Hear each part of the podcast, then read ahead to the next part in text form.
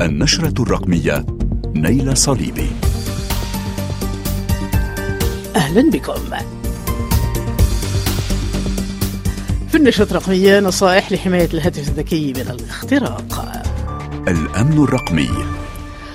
أصبح الهاتف الذكي عصب حياتنا الرقمية ويحتوي على كميات كبيرة من المعلومات عن المستخدم محادثاته الخاصة وكلمات المرور والبيانات المصرفية بالإضافة لسجل زيارات المستخدم على الويب وأيضا تحركاته بواسطة ميزة نظام التموضع العالمي ال GPS. فالمخاطر الأمنية عديدة إذ يمكن اختراق الهواتف الذكية عن طريق استغلال الثغرات الأمنية في نظام التشغيل أو التطبيقات أو الخدمات الموجودة على الهاتف. كما يمكن للمخترقين استخدام برامج الخبيثة وبرامج التجسس أو روابط خبيثة أو رسائل التصيد المخادعة للوصول إلى الهاتف والتحكم فيه.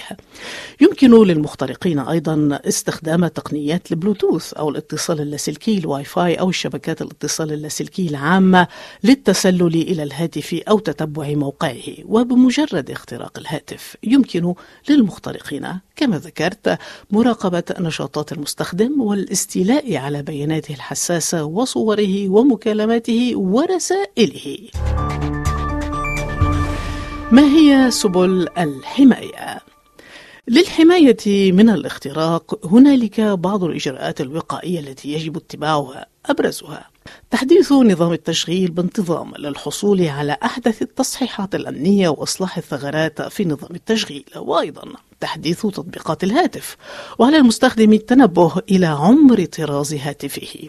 فربما توقفت الشركة المصنعة عن توفير التحديثات الأمنية. أيضا زيادة أمن الهاتف باستخدام كلمة مرور وتأمين بطاقة الاتصال السم برمز رقم التعريف الشخصي البن أو التحقق البيومتري مما يساعد في حماية البيانات الشخصية من المخترقين في حال فقدانه أو سرقته.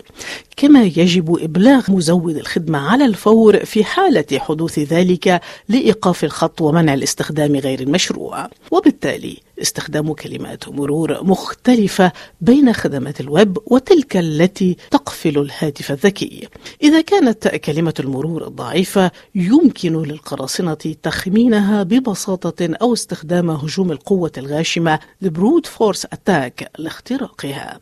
هذا وحتى ولو كانت كلمة المرور قوية فمن الممكن تسريبها من خلال هجوم التصيد. لذا يجب تأمين الحسابات المستخدمة على الهاتف الذكي بواسطة تفعيل المصادقة المتعددة العوامل أو ال multi-factor authentication كذلك من الأمور التي يجب التنبه لها عدم الخضوع لرغبة تنزيل نسخة مجانية لتطبيق مدفوع ومن موقع طرف ثالث خارج المتجر الرسمي.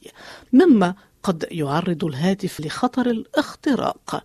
لذا يجب تثبيت التطبيقات الرسمية فقط من متاجر موثوقة مثل Apple Store و Google Play وتجنب تحميل التطبيقات من مصادر غير معروفة أو مشبوهة لأنها قد تحتوي على برامج خبيثة أو برامج تجسس. تجدر الإشارة أيضا إلى أنه على الرغم من أن متاجر التطبيقات الرسمية أكثر أمانا من مواقع الجهات الخارجية إلا أن التطبيقات الخبيثة يمكنها تجاوز إجراءات حماية متجر التطبيقات وتصبح متاحة للتنزيل من مصادر مشروعة.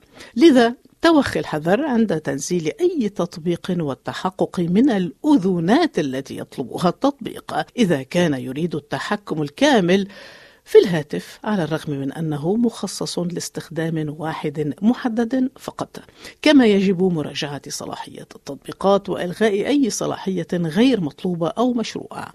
من المفيد أيضا الاطلاع على مراجعات المستخدمين الآخرين والتي يمكن أن تنبه إلى وجود خطأ ما في التطبيق كذلك إزالة التطبيقات غير المستخدمة أو المشبوهة فالتطبيقات التي لا نستخدمها قد تشغل مساحة ذاكرة غير ضرورية أو تحتوي على برامج خبيثة أو برامج تجسس.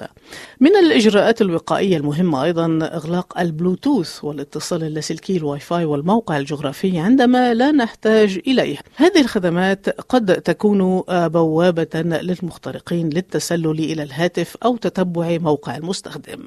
كما يجب تجنب الاتصال بنقاط الاتصال اللاسلكي الواي فاي العامة أو غير الآمنة لأنها قد تكون مزورة أو مراقبة. أخيرا ضبط الهاتف ليتم التحكم فيه عن بعد. هذه الميزة تسمح للمستخدم بتتبع موقع هاتفه أو مسح بياناته عن بعد أو إصدار صوت تنبيه في حالة فقدانه أو سرقته وذلك عن طريق تفعيل خدمات مثل Find My iPhone أو Find My Device.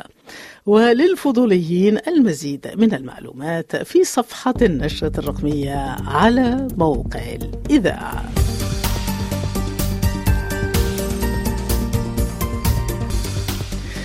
بهذا نصل إلى ختام النشرة الرقمية. نلتقي ظهرا عند الواحدة والثلث بتوقيت باريس.